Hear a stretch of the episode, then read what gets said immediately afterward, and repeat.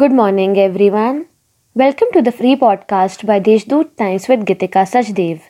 Let's listen to the morning news bulletin.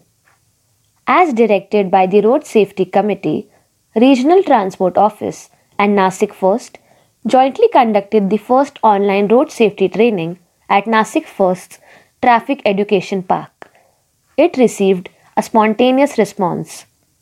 As per the directions by the Road Safety Committee of the Supreme Court, it has been made mandatory for the learner drivers to undergo road safety training from December 1 before getting a valid driving license.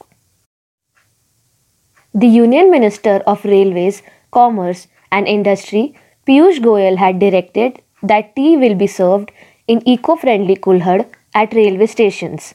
Currently, tea in kulhad clay cups is available at railway stations like Chhatrapati Shivaji Maharaj Terminus, Dadar, Thane, Igatpuri, and Lonavla in Mumbai Division.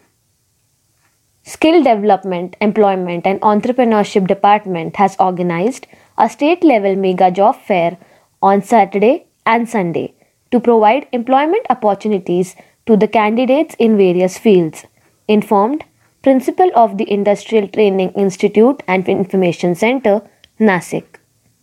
Thousands of vacancies are being made available by various employers across the state.